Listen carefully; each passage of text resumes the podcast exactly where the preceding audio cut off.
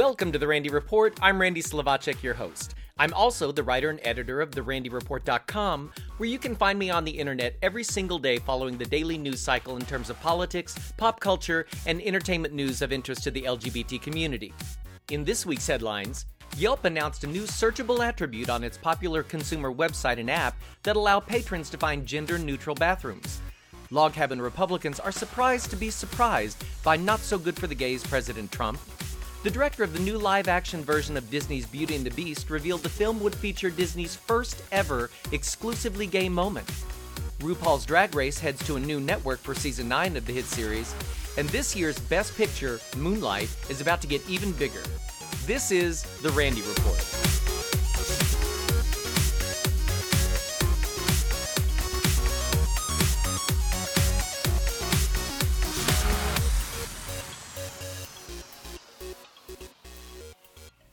First up this week, popular consumer website Yelp has announced that they will add a new business attribute that will help users identify businesses that offer gender neutral restrooms to patrons.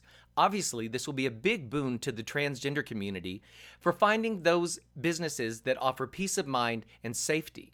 Now, what constitutes a gender neutral restroom, you ask? Well, according to Yelp, gender neutral bathrooms will be those described as accessible to persons of any gender and are a locking single stall bathroom. Now, on both the mobile versions of Yelp and on the desktop, users will be able to see whether or not a business offers gender neutral bathrooms to patrons, and they're also going to be adding it as a search attribute. So, just as you would search for child friendly restaurants, or local parking, or covered parking, or any of those kinds of attributes, you're also going to be able to search for gender neutral restrooms. This is excellent news. Yelp's head of diversity inclusion, Rachel Williams, issued a statement saying, This is one of the first times we've integrated any type of public policy or social stance into our products. Conversations started to happen internally about how uncomfortable people are with what's going on in the world today in our country with people's civil liberties and rights. Our product team wanted to help out and get involved. Additionally, Yelp has announced that it is participating in an amicus brief supporting trans student Gavin Grimm, who filed a suit against his local school board for denying him the use of the boys' restroom at his school. This isn't the first time that Yelp has actually gotten involved on these kinds of issues. You'll recall in the past, Yelp has taken a stance in the states of Arizona, Indiana, Arkansas, and North Carolina. Because, according to Yelp, we believe it's important for the business community to speak up in support of equality for all. At Yelp, we thrive on inclusion and acceptance, and we hope that our support for Gavin's case and the addition of this new business attribute will help our friends in the LGBTQIA community. As I said, this is excellent news for the transgender community. Five stars for Yelp. On the political front, you'll recall back in December of 2015, the log cabin Republicans, those conservative gays, were absolutely beside themselves about the idea of a President Donald Trump. They were saying at the time that the reality show host would be the most pro gay candidate among the then crowded field of 17 Republican presidential hopefuls. Gregory T. Angelo, the president of Log Cabin Republicans, said at the time he is one of the best, if not the best, pro gay Republican candidate ever to run for the presidency. Now, we should take a moment here to admit that that's a very low bar to reach if you think about it. How many pro gay Republican presidential candidates have there been? At the time, they were touting the fact that he had been to a gay wedding, he was friends with George Takei, and they felt his record wouldn't bear out that he would be an enemy to the gay community. Well, here we are, two years later, with the Trump administration and a President Trump who, in his first weeks, has gone after the protections that the Obama administration put in place to protect transgender students at schools. Immediately after the Trump White House announced its decision, LGBT advocacy groups jumped into action. We had statements like Chad Griffin, the president of the Human Rights Campaign, saying, What could possibly motivate a blind and cruel attack on young children like this? These transgender students simply want to go to school in the morning without fear of discrimination or harassment. The consequences of this decision will no doubt be heartbreaking. But while those LGBT advocacy groups were jumping into action, The log cabin Republicans were silent for a few days. Finally, they issued a rather tepid statement of disappointment in the Trump administration. Then, this week, they wrote a letter. A letter, folks. Oh, that's going to do it. A letter. They wrote a letter addressed to Attorney General Jeff Sessions and Education Secretary Betsy DeVos. Those were the two departments that teamed up to rescind the order. In the letter, they said log cabin Republicans are proud to help play a part in President Trump's goal to make America great again. To this end, we request that the Trump administration and the Department of Justice's Civil Rights Division and Department of Education's Office of Civil Rights reconsider rescinding the protections for transgender students. Well, that should do it, folks, don't you think? They're just going to ask them to rescind. Change your minds. That'll do it. I think that's very powerful in politics, don't you? And then Angelo, the group's president, issued a statement saying last week, while liberals were howling at the heavens, log cabin Republicans had our heads down, working to develop common sense conservative solutions to protect transgender students. Their answer was to ask Trump to sustain the positive elements of the previous Obama administration guidance while refining those parts that had become flashpoints for controversy. The letter was signed by Angelo, as well as several members of the group who are either transgender or have transgender children. They finished their letter by saying Log Cabin Republicans stand in support of our country's transgender students. Well, while I certainly appreciate them standing with transgender students, a polite letter to the administration is not going to get the job done, in my opinion. On the crime front, here's a story just to let you know that every now and then you can actually count on justice.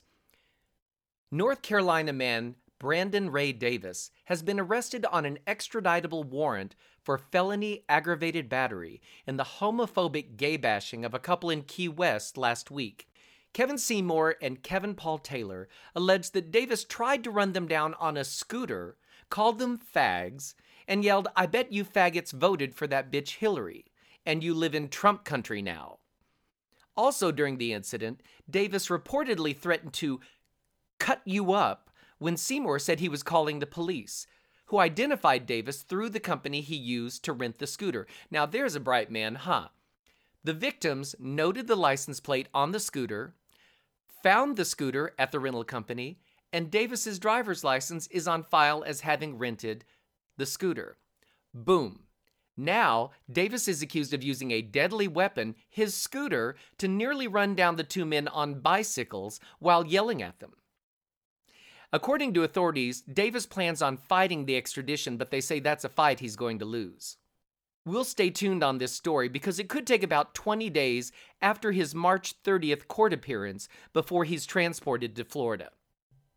In entertainment news, Bill Condon, the director of the upcoming live action remake of Disney's Beauty and the Beast, shared in an interview with Attitude magazine that the new film will feature Disney's first ever exclusively gay moment on film.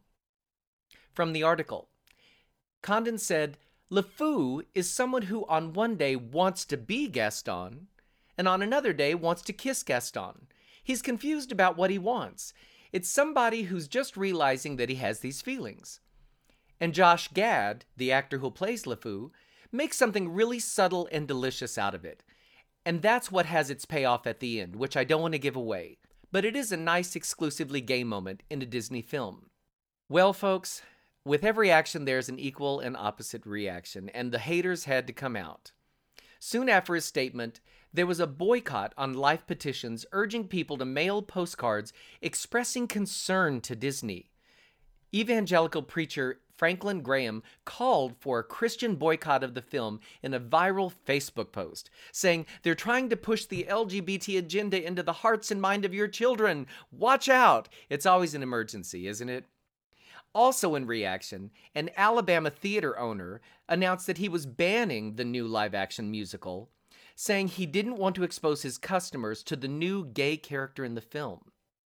In light of all the hoopla, Bill Condon expressed regret that he had even shared the moment, telling Screen Crush, It's all been overblown. It's just part of what we had fun with. I feel like I love the way it plays pure when people don't know and it comes as a nice surprise. Why is this such a big deal? And later, he told USA Today, To me, I have to say my heart sinks a little that we're even talking about this moment. I like the idea of it coming as a surprise, and I hope people don't know where it comes. From what I've read, Entertainment Weekly magazine has screened the film, and all of this, spoiler alert, I'm not going to give too much away, but all of this isn't really all that much, apparently. There's a little bit of flirting, and there's a moment of two male characters dancing together. Horrors. I'm sure it's going to be absolutely fine. I've seen the trailers for the film, and it looks terrific and beautiful and sounds great. I can't wait to see it. In TV news, RuPaul's Drag Race, in the wake of its highest rated season ever, is sashaying away from Logo, heading to greener pastures on VH1. As we all know, Logo long ago left its original mission statement of creating LGBT centric original programming other than RuPaul's Drag Race. And at times, Ru's relationship with the network has been a bit tempestuous. Back in 2014, the drag diva took offense to the idea that Logo would distance itself over a kerfuffle over the use of the word, I don't like it myself, tranny. Ru took to Twitter at the time to remind folks who was paying the effing light bill, tweeting, Trust, Logo TV hasn't distanced itself from me, not while I'm still paying the effing light bill over there. Just in time for season 9 of RuPaul's Drag Race, we get a press release from the network saying, Coming off of RuPaul's Emmy win and a ratings record breaking season of All Stars, the fandom around RuPaul's Drag Race has only continued to swell as we head into season 9, said Pamela Post, Senior Vice President of Original Programming and Development at Logo. Broadcasting the show on VH1 will allow more fans to experience the energy, heart, and talent these fierce queens bring to the stage every week. Also part of season 9 it was recently announced that Lady Gaga will make an appearance at some time during the upcoming season. The new season of RuPaul's Drag Race premieres March 24th at 8 p.m. Eastern on VH1. And finally, great news for this year's winner for Best Picture at the Oscars. The independent film that could, Moonlight, will be expanding its distribution to over 1,500 theaters now in light of its huge win at the Academy Awards. While the film is available on DVD, Blu ray, and digital download sites like iTunes and Amazon, nothing beats watching a gorgeous movie on a big screen. That's the way they were meant to be viewed. And as I've mentioned before in past podcasts, the gorgeous Barry Jenkins directed film, which chronicles a young African American gay man's coming of age in Florida, was my favorite film of 2016. And it's the first LGBT themed movie to ever win big at the Oscars. If you haven't seen the film yet, or even if you have, head out to the movies and enjoy this artful, riveting film. And that brings me to the end of this episode of The Randy Report. Remember, you can subscribe to The Randy Report on iTunes so you never miss an episode. Just hit the subscribe button and you'll be alerted every time I upload a new podcast. I know it's sometimes hard to keep up with LGBT news, and so part of my focus with the Randy Report is to make this accessible and easy listening for everyone. So if you subscribe, you can download at your leisure and listen in the car, while you're commuting, while you're having your morning coffee, whenever's good for you. So subscribe now. Also, you can find me every single day on the internet at therandyreport.com where I follow the daily news cycle in terms of politics, pop culture, and entertainment news of interest to the LGBT community. Thanks for listening, everyone, and I'll see you next week.